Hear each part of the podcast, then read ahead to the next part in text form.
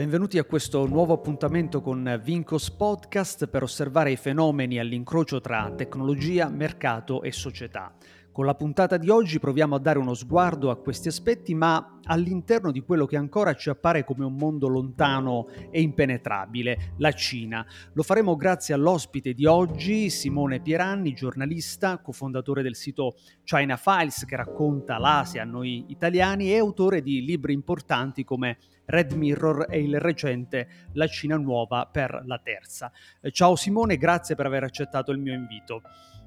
Ciao, buongiorno a te e grazie a te per l'invito. Senti, la prima domanda eh, che vorrei farti un po' di base eh, riguarda un po' eh, alcune caratteristiche del mercato cinese. L'interesse di noi occidentali nei confronti della Cina negli ultimi anni è cresciuto molto e forse ciò si deve anche all'incapacità di comprendere il suo modello di sviluppo e di società pieno di apparenti contraddizioni. Per esempio, eh, ti chiederei di spiegarci un po' in cosa consiste quello che oggi viene eh, chiamato, insomma da tempo viene chiamato socialismo di mercato e che comunque nel tempo ha assunto diciamo accezioni un po' diverse. Eh sì, questo è uno sicuramente delle mm, eh, apparenti contraddizioni dal nostro punto di vista più evidenti. Eh, socialismo di mercato è il modo con il quale eh, Deng Xiaoping, che è stato il leader del Partito Comunista e del paese dalla morte di Mao fino praticamente all'inizio degli anni 90, ha chiamato il modello eh, cinese. Si tratta da un lato di un artificio proprio letterale, perché le riforme eh, che ha portato avanti Deng Xiaoping dagli anni 80 in avanti hanno di fatto inserito la Cina all'interno del mercato globale, inserendo quindi all'interno di un paese che andava avanti con l'economia pianificata sullo stile proprio sovietico moltissimi elementi che possiamo definire capitalistici, sono arrivate le joint ventures, sono arrivati gli investimenti dall'estero e soprattutto è stato deregolamentato completamente il mercato del lavoro, nel senso che fino a pochi anni prima dell'inizio delle riforme i lavoratori cinesi avevano la cosiddetta ciotola di riso garantita, che significava lavoro, casa e sistema di welfare interamente gratuiti, pagati tutte dalle aziende di Stato. Eh, momento in cui la Cina apre al, agli investimenti stranieri, toglie questo vincolo, diciamo, perché privatizza moltissime aziende private quindi deregolamentando il lavoro di fatto consente ancora maggiori investimenti da parte di tutta una serie di aziende occidentali che a quel punto hanno pensato di andare a investire in Cina, sfruttare la manodopera a basso costo cinese e rivendere poi i prodotti sul mercato occidentale. Una conseguenza che abbiamo visto tra l'altro poi di recente che è stata esplicitata in maniera eh, insomma con i, suoi met- con i, suoi modi da parte di Trump, ma che già all'epoca aveva in effetti ehm, insospettito ad esempio i sindacati americani, cioè il fatto che questo processo ha portato anche a molta disoccupazione poi nel mondo occidentale perché sono state dismesse fabbriche e delocalizzata la produzione. Per come dire, far digerire a un paese guidato dal Partito Comunista questo processo, Deng Xiaoping che si è inventato moltissime cose, come ad esempio un paese, due sistemi, tutta una serie di, eh, come dire, es- note lessicali applicate alla politica, si è inventato questo socialismo di mercato, nel quale quindi da un lato esplicitava che la Cina era un'economia di mercato e nella quale la parola socialismo indica però la guida del Partito Comunista, perché poi la Cina alla fine queste riforme che hanno aperto il paese al mercato globale, facendo diventare la Cina il vero e proprio protagonista della globalizzazione, perché poi nel 2001 entra nel WTO, nell'Organizzazione Mondiale del Commercio, e inizia quello che noi conosciamo come miracolo cinese, cioè crescita a doppia cifra e tutto quanto ormai conosciamo ma tutto questo processo fu molto più graduale di quanto ad esempio invece erano i suggerimenti che arrivavano dagli Stati Uniti. Teniamo presente che esattamente 50 anni fa si riaprono le relazioni tra Cina e Stati Uniti che diventano molto vicini tanto che i consiglieri economici americani alla Cina consigliano tutta una serie di terapie shock, di terapie molto più dure, no? ma la Cina non, ci, diciamo, non accetta queste, queste soluzioni e procede per la sua strada, una strada graduale nella quale comunque lo Stato mantiene ancora alcune posizioni di grande importanza e rilevanza nell'economia e soprattutto soprassiede a tutto quanto accade, quindi con la possibilità anche, come abbiamo visto poi di recente, ad esempio nel caso delle piattaforme, di tirare per le orecchie praticamente le aziende private e riportarle all'interno di quello che è l'interesse nazionale. Quindi socialismo di mercato significa un po' questo, cioè inserirsi all'interno del mondo capitalistico eh, rimanendo però eh, fermi su tutta una serie di aspetti che hanno un risvolto soprattutto politico. Teniamo presente inoltre che nella storia cinese, anche in quella imperiale, in realtà il mercato, che è sempre esistito, il mercato in Cina comunque esisteva anche durante eh, il cosiddetto periodo maoista, in realtà eh, è sempre stato controllato fortemente dallo Stato, fosse prima il grande Stato Ming, il grande Stato Qing e poi lo Stato della Repubblica Popolare Cinese guidato dal Partito Comunista. Quindi non si tratta, diciamo, di una grandissima novità, se non da un punto di vista lessicale, e per i cinesi è ampiamente comprensibile. A noi ovviamente suona un po' più eh, maldestro, eh, in alcuni casi anche magari ci insospettisce, ma è esattamente questo. Tra l'altro c'è una cosa, Deng Xiaoping ai funzionari diceva sempre chiamiamolo socialismo di mercato, ma non cadiamo nella trappola ideologica, cioè non, fa- non cadiamo nella trappola di chiederci se siamo più socialisti o più capitalistici. Noi siamo aperti al mercato e vogliamo fare affari e far crescere il paese. Il benessere della popolazione è il nostro primo eh, interesse. Quindi questo porta poi come conseguenza alla ai ragionamenti un po' spuri che vengono fatti, ma la Cina oggi è capitalista o è ancora eh, socialista? Mm. Come ha detto Giovanni Arrighi, che ha scritto Adam Smith a Pechino nel, all'inizio degli anni 2000, che è uno dei testi più importanti secondo me per capire la Cina di oggi, possiamo dire che il capitalismo non ha completamente vinto e il socialismo non ha completamente perso. Mm. Chiarissimo. Eh, tu accennavi a questa, diciamo, questa nuova attenzione del, del, Partito Comunista Cinese verso i, i colossi, diciamo, del, dell'high tech. Mi viene in mente, eh, diciamo, la, la, censura nei confronti del, delle attività di, di, di, Jack Ma, insomma di Alibaba, comunque l'attenzione forte che è stata dedicata a quelle attività. E, io, diciamo, da occidentale un po' non me lo sono spiegato tanto, eh, vorrei che mi, mi, mi, aiutassi a capire meglio, perché comunque quel, quel modello di, di capitalismo eh, mi sembrava contribuisse, come dire, alla crescita della Cina, anche a una sorta di eh, visione della Cina in senso eh, positiva come progresso e attenzione alla tecnologia. Invece c'è qualcosa che, che non è andato al genio, insomma, al partito. Sì, eh, la, lo scontro contro le piattaforme, anziché essere, come gli americani lo chiamano, un crackdown, in realtà è proprio un'opera di rettificazione delle piattaforme. Mm. Cioè, eh, le piattaforme sono state sostenute dal Partito Comunista fin dagli anni 90 perché hanno contribuito a digitalizzare praticamente il paese, a portare una certa dimestichezza anche da parte della popolazione nei confronti della tecnologia, a sviluppare la digitalizzazione anche nelle aree rurali. Ad esempio, quando nasce Taobao, che è il, la componente business to consumer di Alibaba, che prima in precedenza era business to business, cioè metteva in relazione fornitori,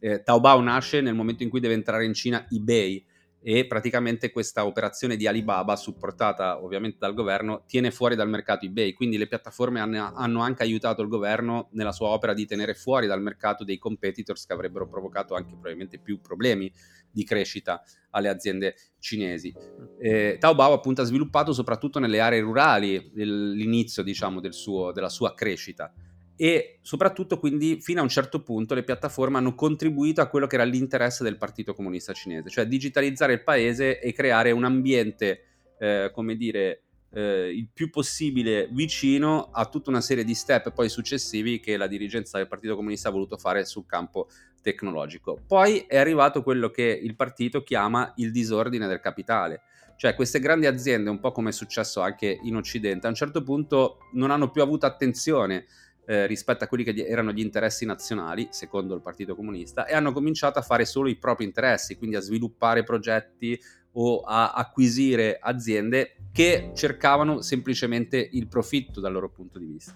Inoltre hanno acquisito una mole di dati impressionante e nel momento in cui un'azienda tecnologica comincia anche a gestire ad esempio dei siti informativi, per dire Alibaba è proprietario del South China Morning Post, che è il principale quotidiano di Hong Kong, è chiaro che al Partito Comunista si accendono tutta una serie, diciamo, di alert. Ma principale, il principale scopo della campagna di rettificazione delle piattaforme è quello con il quale il Partito Comunista ha voluto dire ora tornate a fare gli interessi nazionali, altrimenti noi vi massacriamo. E gli interessi nazionali della Cina oggi quali sono? Quello di sviluppare il più possibile una produzione autoctona tecnologica, in particolare per quanto riguarda i semiconduttori, i microchip, perché la Cina dipende molto dalle importazioni, in alcuni casi anche di paesi come Taiwan, che costituiscono snodi geopolitici molto rischiosi per la Cina. Le sanzioni, le tariffe o i ban su tutta una serie, ad esempio, di prodotti che la Cina può acquistare da parte degli Stati Uniti hanno messo in ginocchio per dire la Huawei, che fino a due o tre anni fa era addirittura leader nella vendita degli smartphone, oltre che nelle connessioni di rete, e oggi invece annaspa perché eh, le sanzioni l'hanno colpita molto duramente proprio in quei prodotti che la Cina non produce. e quindi non è un caso che una volta effettuata questa campagna di rettificazione le piattaforme hanno iniziato ad aprire delle unità dedicate proprio ad esempio alla produzione di semiconduttori. Oggi la Cina ha questo obiettivo principale perché teme il cosiddetto disaccoppiamento tecnologico con l'Occidente, cioè la creazione di due filiere, di due supply chain completamente separate e quindi ha bisogno di, di fare tutto in casa e per questo ha richiamato all'ordine le piattaforme. E questo è il vero ruolo, diciamo, che il vero scopo di, tutto, di tutta questa operazione per limitarle perché in futuro non accada diciamo che questi si discostino nuovamente da quelli che sono gli interessi nazionali secondo il Partito Comunista ha anche costruito tutto un perimetro legislativo che ha un'assoluta novità per la Cina perché tutto il settore ad esempio dei big data era completamente eh, sregolato invece adesso esiste una legge sulla privacy molto simile alla, a quella europea. Esiste una legge su sicurezza dei dati sulla sicurezza dei dati che tra l'altro ha tutta una serie di conseguenze anche per le aziende straniere che, saranno, che sono obbligate a tenere in Cina i dati che raccolgono in Cina. E questo provoca tutta una serie naturalmente di eh, conseguenze. E infine ad esempio una legge sugli algoritmi con i quali le piattaforme non mm. possono più consigliare sulla base dei dati raccolti tutta una serie di consigli o suggerimenti di natura commerciale agli utenti e quindi questo è un po' quello che è successo nell'ultimo anno e mezzo questo ha provocato tutta una serie di conseguenze negative per le piattaforme che sono crollate in borsa, che hanno dovuto licenziare per riuscire diciamo, ad adeguarsi al nuovo eh, ambiente creato dal Partito Comunista. Adesso, secondo il partito, questa campagna è finita, si riparla eh, con le piattaforme, si prova diciamo, a rilanciare eh, il settore, tant'è che il rimbalzo in borsa è stato subito molto evidente. Alcune app, come ad esempio quella di Didi, che è una sorta di Uber cinese, che erano state addirittura tolte dagli app store cinesi, adesso probabilmente torneranno e si ritornerà quindi diciamo a un dialogo, però su basi ormai diverse rispetto al sì. periodo precedente. Chiaro. Sta di fatto che insomma oggi la Cina è all'avanguardia in campo tecnologico. Leggevo che eh, The Chinese Academy of Science, che fino al, all'80 non aveva mai pubblicato un paper in tema di intelligenza artificiale, ora è al primo posto per pubblicazioni di qualità, avanti anche rispetto a, ad Harvard e a Stanford. Come è arrivata ad essere questa potenza mondiale nel campo dell'innovazione che insomma oggi eh, conosciamo? Oh, intanto bisogna fare una precisazione, quello che dice è correttissimo, così come ad esempio la Cina oggi è tra i principali sviluppatori di brevetti eh, al mondo, mm. però attenzione perché la quantità non sempre significa qualità.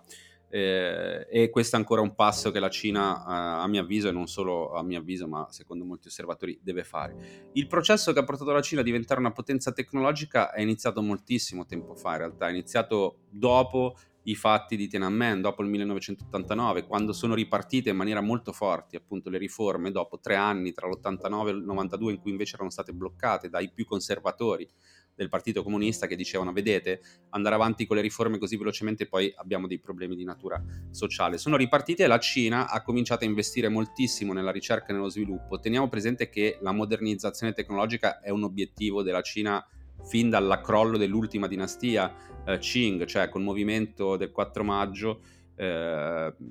si è cominciato a fare questo processo che poi con la nascita della Repubblica Popolare nel 1949 è proseguito anche in epoca maoista, seppure con la consulenza dei sovietici che ha creato anche tutta una serie di conseguenze piuttosto nefaste in realtà per la Cina, però è sempre stato un obiettivo. In più questo processo ha riportato in auge eh, gli intellettuali, gli scienziati che in precedenza non erano considerati, diciamo, fattori produttivi all'interno del paese, erano un ceto sociale considerato inferiore rispetto ai contadini e agli operai. Ma più di tutto ha contribuito da un lato il finanziamento statale a progetti di ricerca e sviluppo, anche progetti di ricerca pura che non avevano quindi un'immediata conseguenza, diciamo, commerciale. Poi hanno contribuito altri fattori, quello di cui parlavamo all'inizio, le joint ventures, hanno permesso alla Cina di,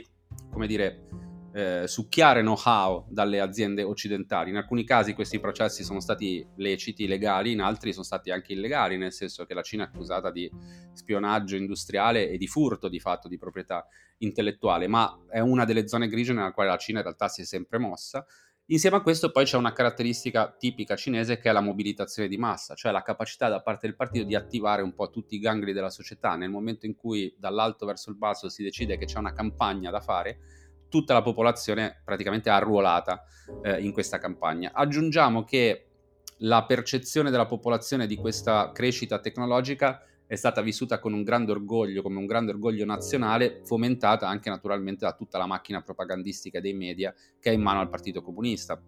Questo ci consente anche di capire perché i cittadini cinesi si sono adeguati così facilmente diciamo, a questa svolta tecnologica e come abbiano impiegato così tanto tempo rispetto a quanto uno potrebbe pensare a cominciare a porsi dei problemi, ad esempio per quanto riguarda la raccolta dei dati, l'utilizzo di certe tecnologie come il riconoscimento facciale, che hanno portato poi a quei quadri normativi di cui parlavo prima, perché comunque il partito tiene anche presente diciamo, di quella che è la sensibilità eh, della popolazione su tutta una serie eh, di temi. E poi diciamo che la Cina si è trovata una sorta di tesoro eh, che fino a qualche anni fa non pensava neanche di avere o non dava l'attenzione che oggi dà a questa cosa, cioè che sono i dati. La Cina, al di là del fatto che ha un miliardo e 400 milioni di popolazione, di, di persone, è comunque anche un paese che attraverso tutta una serie di applicazioni riesce a raccogliere dati praticamente H24 sul comportamento delle persone e questo comporta la possibilità di allenare di, ehm, come dire, eh,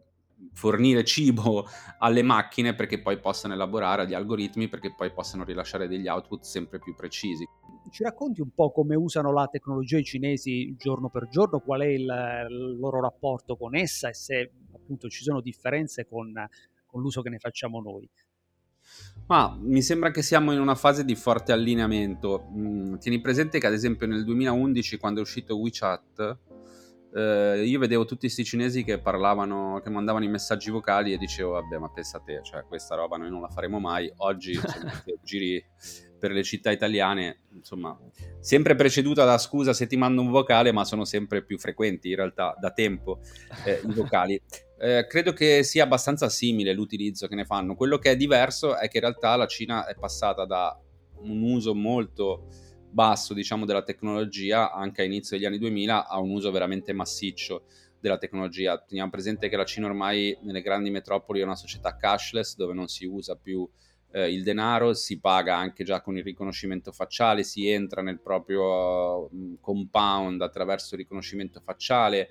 è un utilizzo ormai di massa e eh, dai cinesi viene percepita da un lato come una semplificazione della vita, perché comunque appunto anche la grande eh, la, la, la, popolazione, il fatto che sono tanti rendeva anche tu, farraginosi tutta una serie di processi, ad esempio burocratici, amministrativi o anche andare a prenotare delle analisi del sangue era un delirio. Adesso invece ovviamente con le applicazioni, in particolare con WeChat, si fa tutto molto più facilmente e in più, come dicevo prima, è chiaro che nel momento in cui hai una macchina da propaganda che tutti i giorni ti dice che la tecnologia è buona e che è un orgoglio nazionale il fatto che la Cina oggi sia una potenza tecnologica perché è sempre stata considerata in realtà un paese povero e un paese che eh, come dire, arrancava da un punto di vista tecnologico, è chiaro che la risposta della popolazione non può che essere entusiasta. Però come dicevo, con il tempo poi invece i cinesi hanno cominciato anche a porsi tutta una serie di domande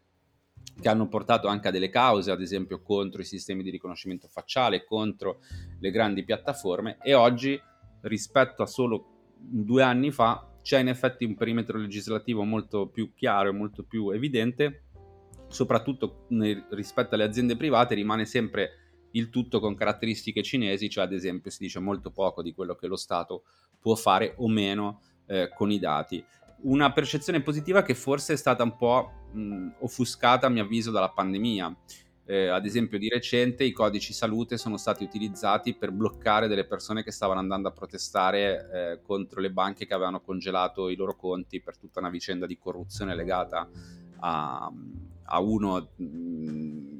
a un, dire, a, un, a un, imprenditore che in realtà diciamo, è scappato praticamente con i soldi, tutte queste persone si erano, molte persone si erano organizzate per andare in questa provincia che è quella del Henan per protestare e riavere i propri soldi indietro, praticamente quando sono arrivate alla stazione ehm, eh, ferroviaria i loro codici salute, che è il Green Pass cinese, sono diventati tutti rossi e quindi ah. sono stati bloccati e messi in quarantena. E quindi qui abbiamo anche poi un utilizzo invece più di sorveglianza e tutta una serie di strumenti che venivano diciamo, venduti alla popolazione come sistemi per proteggere eh, i cittadini dalla pandemia. Quindi è chiaro che oggi siamo in una fase completamente diversa, c'è molto più sospetto, ma l'utilizzo è sempre assolutamente frequente perché oggettivamente è tutto molto comodo.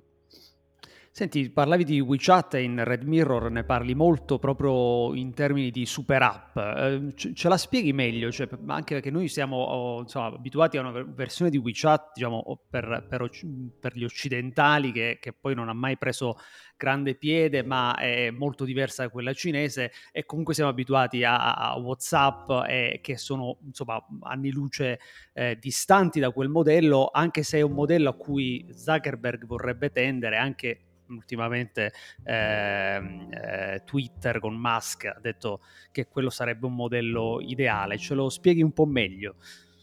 Sì, ho letto anch'io le dichiarazioni di Musk, me l'hanno girate parecchie persone perché dice appunto che WeChat esiste solo in Cina, bisogna far sì che invece diventi che Twitter o qualcosa del genere diventi la WeChat occidentale, perché in effetti eh, WeChat è questa super app che funziona un po' come una sorta di sistema operativo, no? nel senso che quando che è un po' il tentativo che ha fatto anche Google, no? con la mail, col cloud, col calendar, con tutti i servizi. Cioè, entrare da una porta e trovare tutto e non dover più uscire da quella porta lì. È questo WeChat. Cioè, tu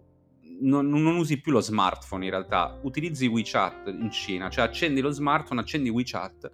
e hai tutte le applicazioni presumibilmente che noi abbiamo sul nostro cellulare sono lì dentro e ormai per dire in Cina non si usano neanche più i siti internet perché ci sono questi mini programmi, cioè che sono tutti, mh, mm, tutte delle mini app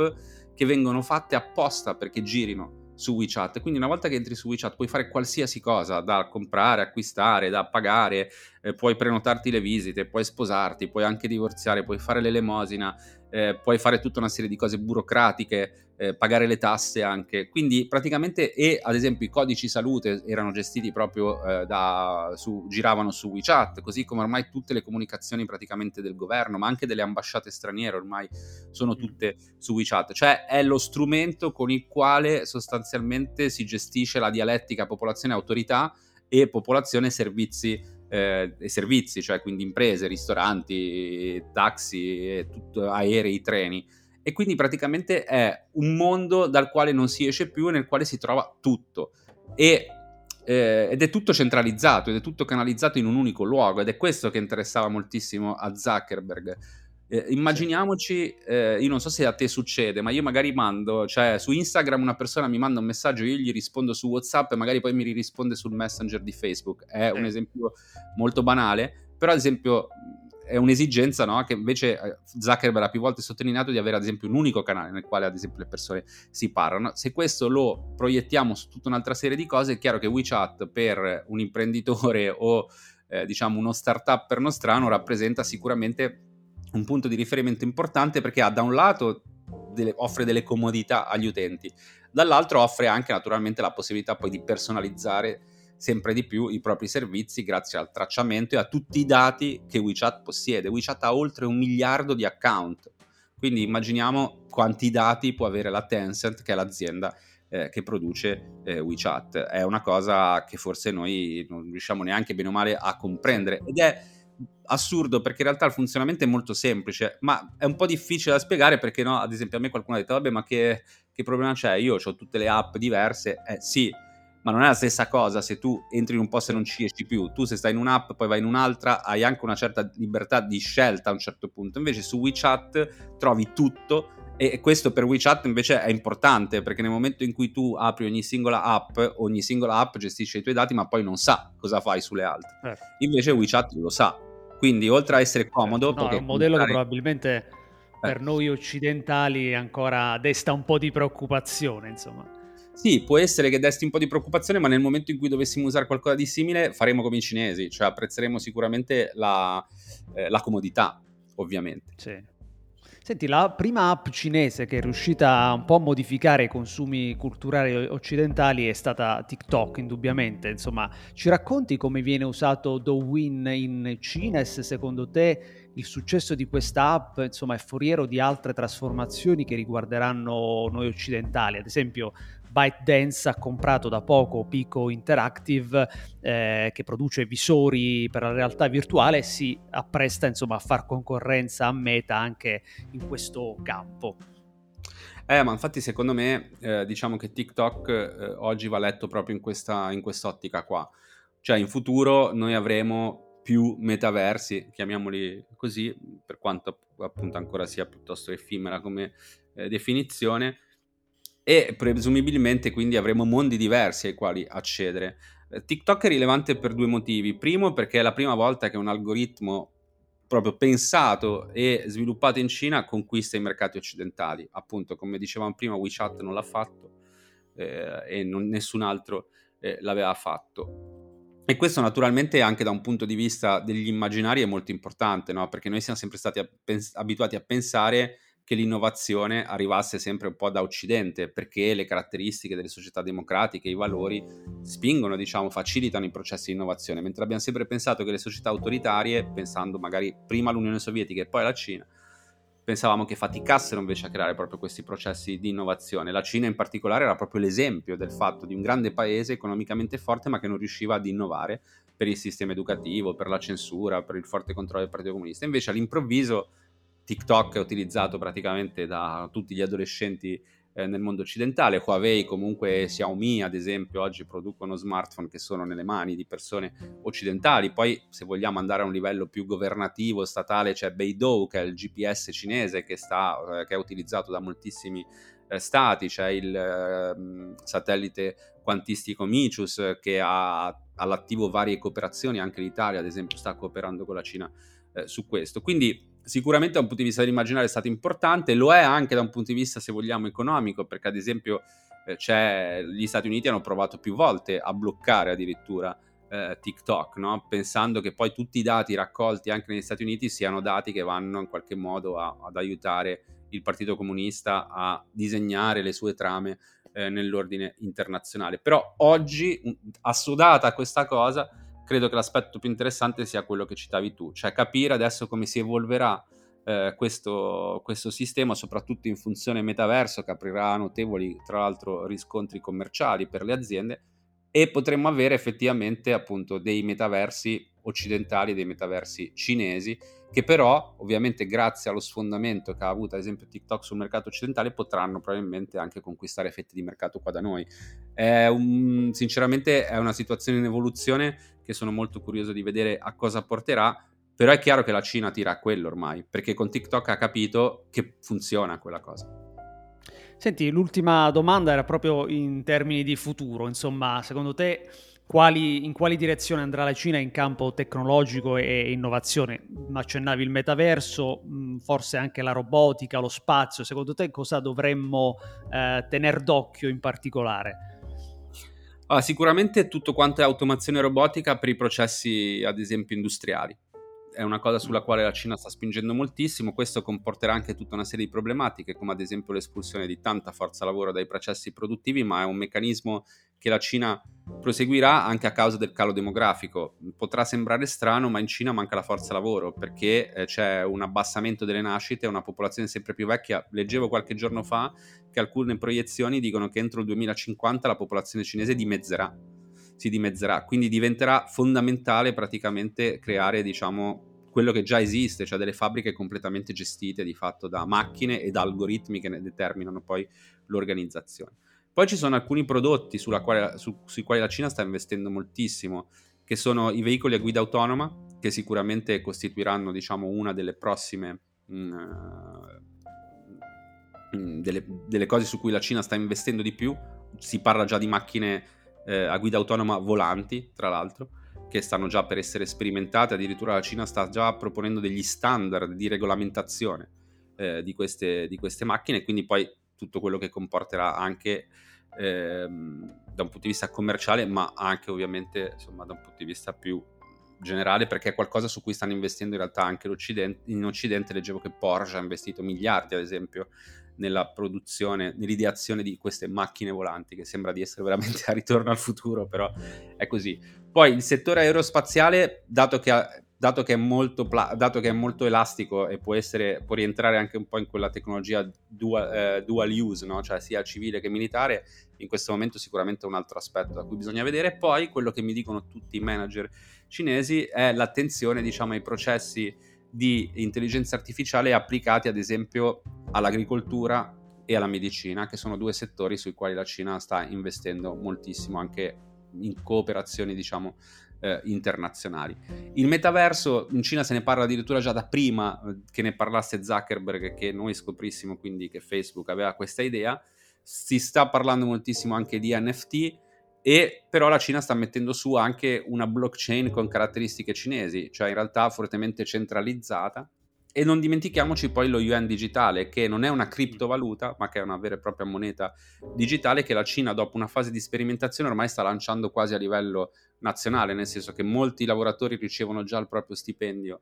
in moneta in yuan digitale e possono pagare anche già in yuan digitale. E quindi insomma queste sono le cose secondo me su cui si dovrà guardare un po' di più, non dimenticando una questione che è fondamentale per quello che la Cina vuole realizzare, cioè data gov- la data driven governance, che è il sistema dei crediti sociali,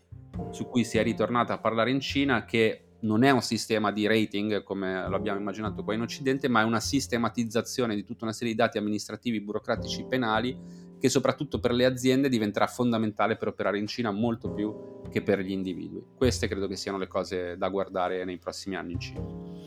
Grazie Simone, il tuo sguardo insomma, sulla Cina è sempre molto interessante, insomma, ci ha illuminato su vari aspetti, sono sicuro che insomma, eh, ci risentiremo per, per altre novità nei, nei, prossimi anni, anche per seguire un po' le evoluzioni de, delle, tue, delle tue ricerche. Grazie ancora per essere stati con noi. Grazie a voi.